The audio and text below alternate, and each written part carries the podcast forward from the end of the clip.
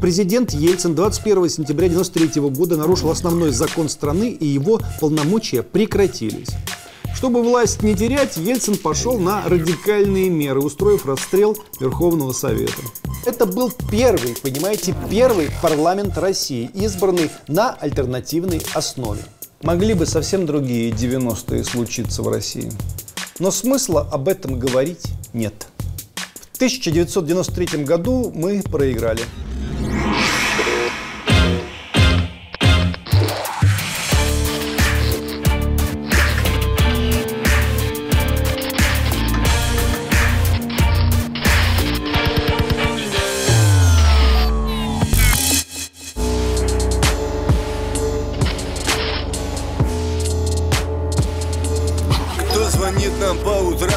Нас не застает в постели. Если слышно террорем, значит мы достигли цели. Лай собак, вой сирен, наши ставки или-или. Если нас не взяли в плен, ждите новостей в эфире.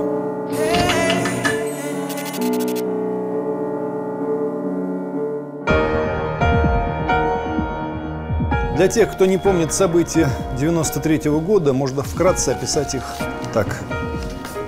Последние дни президент и его окружение произнесли ряд угрожающих заявлений. В этих заявлениях звучат следующие слова. Мы сейчас ведем артподготовку, а решающие сражения предстоят в сентябре. Интересно, по ком готовится артподготовка? С кем желает сражаться президент? У власти тогда был Борис Николаевич Ельцин, кумир сторонников новой демократической России. 21 сентября 1993 года Ельцин издал указ, распускающий съезд народных депутатов и Верховный Совет Российской Федерации.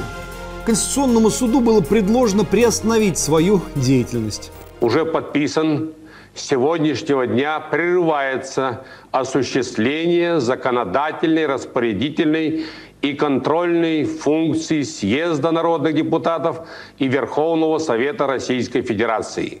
Но действовавшая Конституция запрещала президенту не только распускать парламент, но и приостанавливать его деятельность. Более того, в Конституции специально оговаривалось, что в случае совершения президентом указанных противозаконных действий его полномочия прекращаются немедленно. Таким образом, президент Ельцин 21 сентября 1993 года нарушил основной закон страны, и его полномочия прекратились. Но отрешенный от власти законом и Верховным Советом Ельцин фактически продолжал властвовать, то есть продолжал нарушать закон при полной поддержке мирового сообщества, которое, как мы знаем, действует всегда крайне избирательно.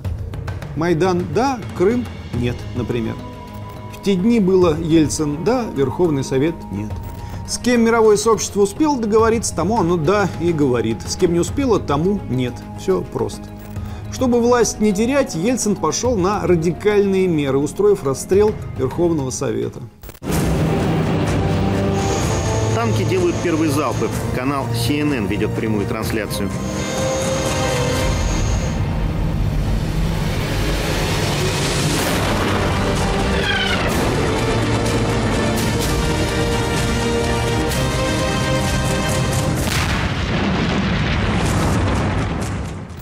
25 лет прошло с того октября, думаю, стоит обсудить.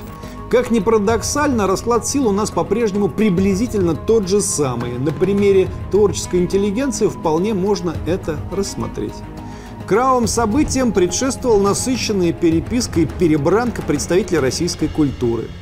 Между самыми известными публичными обращениями той поры по поводу политической ситуации разница в три дня – 2 октября 1993 года в газете «Советская Россия» было опубликовано обращение деятелей культуры к патриарху Алексию II.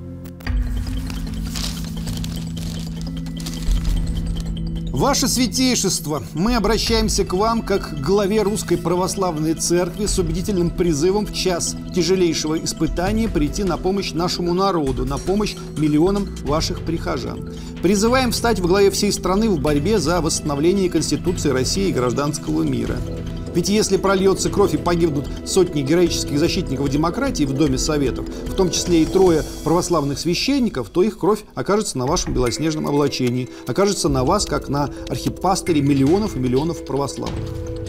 Помните, что приказ о развязывании бойни следовательно, кровавой гражданской войны могут отдать только двое – Борис Ельцин и Юрий Лужков, которых вы недавно благословляли в храме Христовом на глазах десятков миллионов телезрителей. Не нам учить вас, владыка, как вразумить мирян, искушаемых бесами алчности и властолюбия. Ваше святейшество, мы ждем от вас самых незамедлительных, решительных и мужественных действий в защиту собственного народа, в защиту демократии. Вы должны со всей силой своего авторитета, осененного именем Христа, встать на сторону страждущих справедливости и потребовать ото всех немедленного возвращения под сень закона.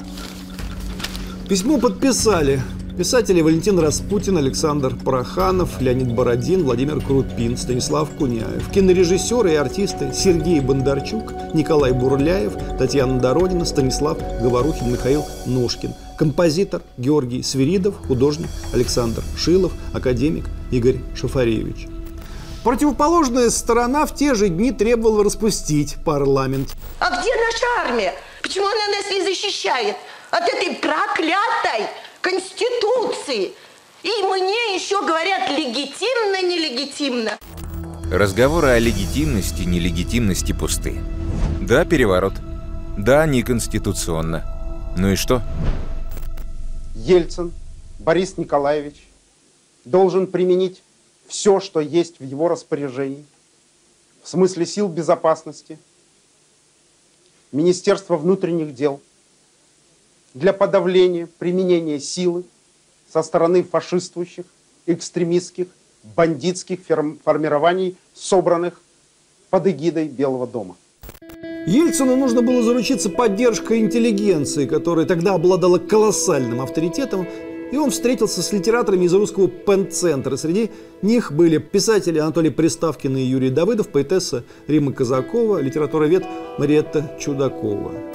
Надеюсь, что выражаю умонастроение немалой части гуманитарной интеллигенции, которая поддерживала вас, Борис Николаевич, на референдуме, но сегодня испытывает беспокойство. Мы ждем от вас в первую очередь решительности. Ради русской демократии сейчас надо проявить волю. К свободе надо дойти усилиями, нужен прорыв. Сила не противоречит демократии. Действуйте, Борис Николаевич. Официально в ходе московских столкновений погибли не менее 158 человек и 423 были ранены.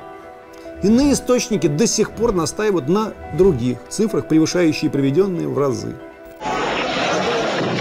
И выстрел из гранатомета. Началось.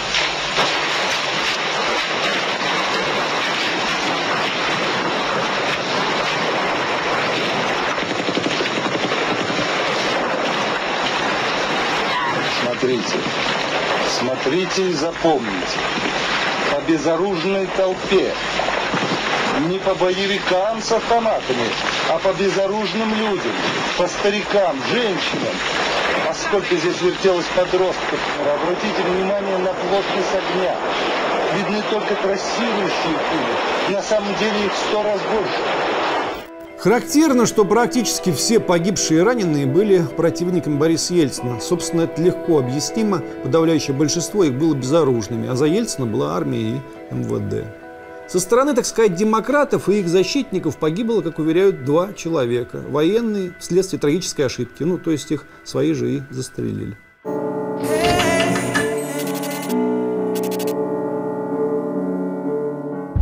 5 октября, уже после расстрела Верховного Совета, в газете «Известия» было напечатано новое воззвание, полностью по смыслу противоположное недавнему обращению к патриарху. Под письмом стояли подписи писателей Григория Бакланова, Бориса Васильева, Даниила Гранина, поэтов Андрея Дементьева, Римы Казаковой, Юрия Левитанского, Булата Куджавы, Роберта Рождественского, академика Дмитрия Сергеевича Лихачева. Венчало письмо подпись Виктора Астафьева. Пожалуй, единственного в этом списке писателя почвенника. Его поставили его последним. Не знаю уж почему. Всего там было 42 имени. Это по-своему замечательный документ, написанный ровно, повторюсь, после московского расстрела, когда большинство убитых еще не были погребены, часть из них лежала в моргах, и по этим моргам бродили ошалевшие родные. И вот что говорилось в этом письме. Нет ни желания, ни необходимости подробно комментировать то, что случилось в Москве 3 октября. Произошло то, что не могло не произойти из-за наших с вами беспечности и глупости. Фашисты взялись за оружие, пытаясь захватить власть. Слава богу, армия и правоохранительные органы оказались с народом, не раскололись, не позволили перерасти кровавой авантюре в гибельную гражданскую войну. Но если бы вдруг, нам некого было бы винить, кроме самих себя. Нам очень хотелось быть добрыми, великодушными, терпимыми. Добрыми к кому? К убийцам? Терпимыми к чему? К фашизму? И далее несколько пунктов, которые мне особенно нравятся в этом письме. Все виды коммунистических и националистических партий, фронтов и объединений должны быть распущены и запрещены указом президента. Органы печати, изо дня в день возбуждавшие ненависть, призывавшие к насилию и являющиеся, на наш взгляд, одними из главных организаторов и виновников происшедшей трагедии и потенциальными виновниками множества будущих, такие как День, Правда, Советская Россия, а также телепрограмма «600 секунд» и ряд других должны быть впредь до судебного разбирательства закрыты. Авторы письма взывали. История еще раз предоставила нам шанс сделать широкий шаг к демократии и цивилизованности. Не упустим же такой шанс еще раз, как это было уже не однажды. Александр Исаевич Солженицын в интервью немецкому журналу «Фокус» сказал в Москве к счастью, сделан шаг к освобождению от коммунизма. Булат Акуджава в одном из интервью о расстреле парламента сказал, я наслаждался этим, я терпеть не мог этих людей, и даже в таком положении никакой жалости у меня к ним не было.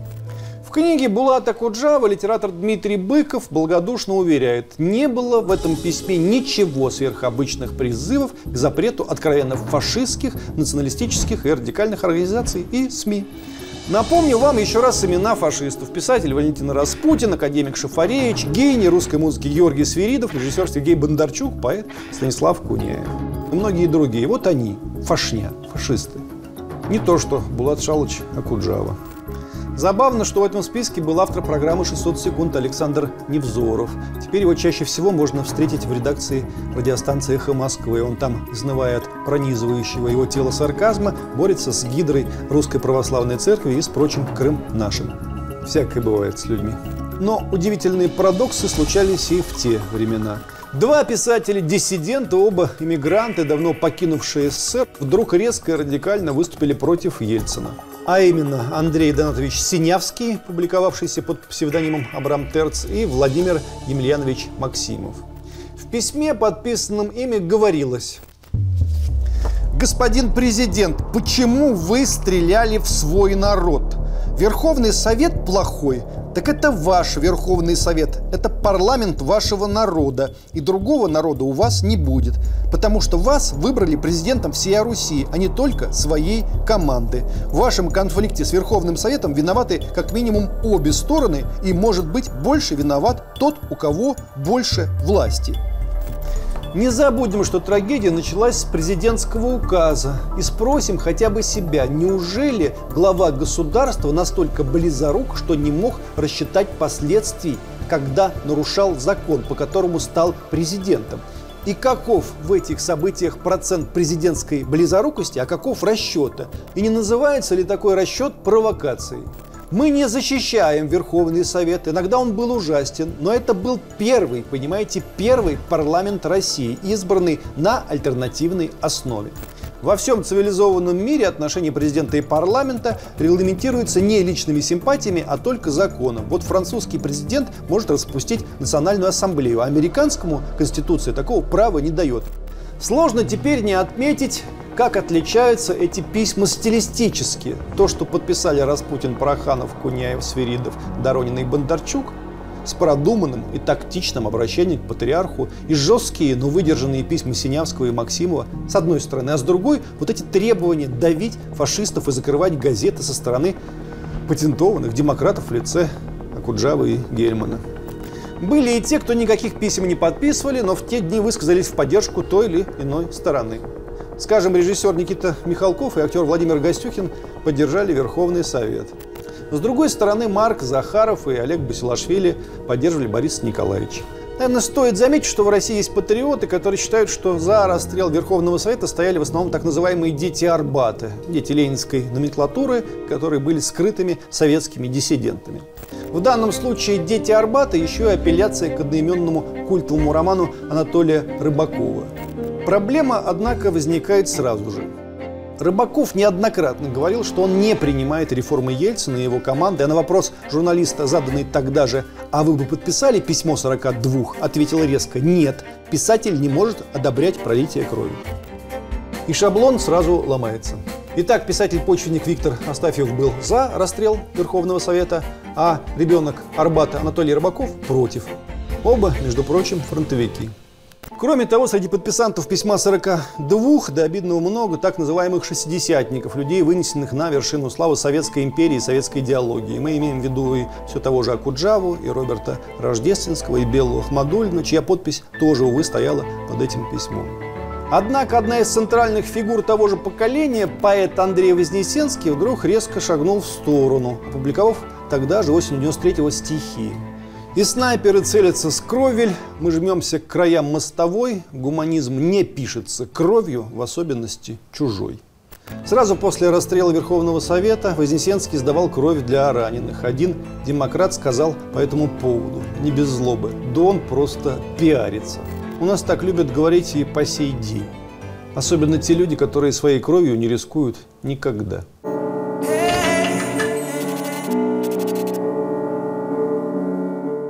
Большинство из тех, что подписали то письмо, с годами только усиливались в своем праве на это.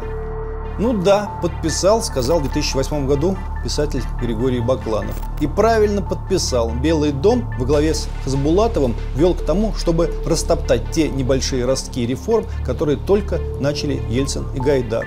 Армия выжидала, все всего боялись, и мы не могли в такой обстановке остаться в стороне. Когда фашисты напали на мою родину, права на сомнение у меня тоже не было. И я пошел на фронт. А Хасбулатов и компания те же фашисты. Так что в октябре 93-го я просто снова пошел на фронт и не жалею об этом. Ну, нормально. Позиция. Есть все-таки во всем этом элемент какого-то безумия. Великий писатель Виктор Петрович Астафьев клянет каких-то якобы коммунистов, которые рвались ко власти в 93 году, повторяя имя писателя Проханова, который, между тем, не был членом коммунистической партии, равно как и Распутин или Эдуард Лимонов. А как раз Ельцин был коммунистом, аппаратчиком, и две трети подписантов письма 42 были коммунистами с огромным стажем, с государственными премиями и с орденами за социалистический труд. Нет, тут без трехлитровой банки самогона не разобраться. Представляете, что будут чувствовать потомки, думая над делами тех лет. В целом создавшийся тогда расклад, что любопытно, сохранился до наших дней. По крайней мере, среди тех, кто дожил до наших дней, дай бог всем здоровья. Все эти годы расклад последовательно сохранялся. Защитники Верховного Совета в момент конфликта на территории Чечни и Дагестана были на стороне русскоязычного населения, чеченского прокремлевского сопротивления и вошедших на территорию Чечни федералов, а впоследствии на стороне Кадырова-старшего, нашедшего общий язык с Москвой. А сторонники расстрела и разгона Верховного Совета в 93-м были на стороне Басаева, Дудаева и прочих полевых командиров и, как они это называли, борцов за свободу. А Куджава так вообще предлагал Басаеву памятник поставить, причем уже после трагедии в Буденовских. Защитники Верховного Совета были на стороне Южной Осетии в момент грузино-осетинского конфликта, а сторонники расстрела и разгона Верховного Совета в 93-м были на стороне Саакашвили. Сейчас водораздел снова проведен, а условную линию можно назвать Крым наш. Те, кто тогда защищал Верховный Совет и выступал против Ельцина, сегодня за Крым наш и за русскую весну. И Доронина, и Проханов, и Куняев, и Лимонов, и актер Михаил Ножкин, и актер Николай Бурляев. Вы скажете опять, а Невзоров? Ну как же Невзоров? Ну кто такой Невзоров, в конце концов? Друг своего коня и певца Сергея Шнурова. Какой с него спрос? Никакого. А те, кто выступал за Ельцина и за разгон Верховного Совета, теперь со все той же страстью ненавидят Крым наш и всяческую русскую весну, если они, повторяю, среди нас, а не в иных мирах. Если говорить об исключениях, то можно вспомнить разве случай недавно ушедшего поэта Андрея Дементьева. Подпись его стоит под письмом 42, но борьбу за освобождение Крыма и Донбасса он поддержал, неоднократно заявляя, что, цитирую, «на Украине к власти пришли люди, у которых нет ничего святого». Впрочем, Дементьев много позже сказал, что никакого письма 42 не подписывал. Поверим ему на слово. По крайней мере, он точно не хотел этой подписью запомниться в памяти народной. Ситуация последних четырех лет и того 93 -го года октября странным образом отражается друг в друге. Смотрите, тогда демократы, поддержавшие Ельцина, боролись против фашистов, как они их называли. Так называемые фашисты при этом были зачастую красными, с просоветскими симпатиями, и красные флаги на митинге они свои носили. Не все защитники Белого дома были людьми левых взглядов, но многие, многие. И вот их, повторяю, именовали фашистами, именовали те, кто советскую идеологию считал порочной и подлой, и красные знамена на дух не переносил. В коллективно возбужденном сознании демократов-либералов все смешалось. Хасбулатов как новый Сталин, потому что чеченец и с трубкой. Красно-коричневые защитники Верховного Совета – коммунофашисты. Вульгарно-циничное именование Белого дома – биде, которым радостно пользовались демпублицисты – икона Владимирской Божьей Матери, которая будто бы осеняла расстрел и лично президента Ельцина. Что бы вам ни говорили, Владимирская Божья Матерь спасла Москву, спасла вас, спасла нас, подбадрил президента Александр Архангельский в письме, опубликованном в литературной газете.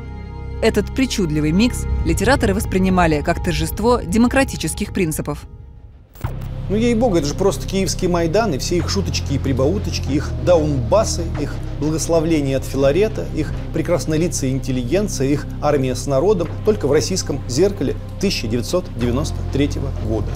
Не знаю, не знаю, как мы будем объяснять это своим детям. Детей жалко. Начнешь объяснять, сам дуреешь.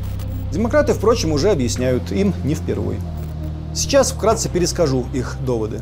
Они говорят, что люди, которые тогда сражались за Верховный Совет, были отвратительны. И со властью они бы не справились бы, потому что они не были профессионалами. А начали бы всех стрелять, убивать, душить и казнить. Ну, посмотрите на них. Макашов, генерал Рудской, Проханов, Хазбулатов. Что они еще умеют? Только душить и убивать. А вот пришли ко власти люди хорошие, честные, симпатичные, и они справились с Россией, матушкой.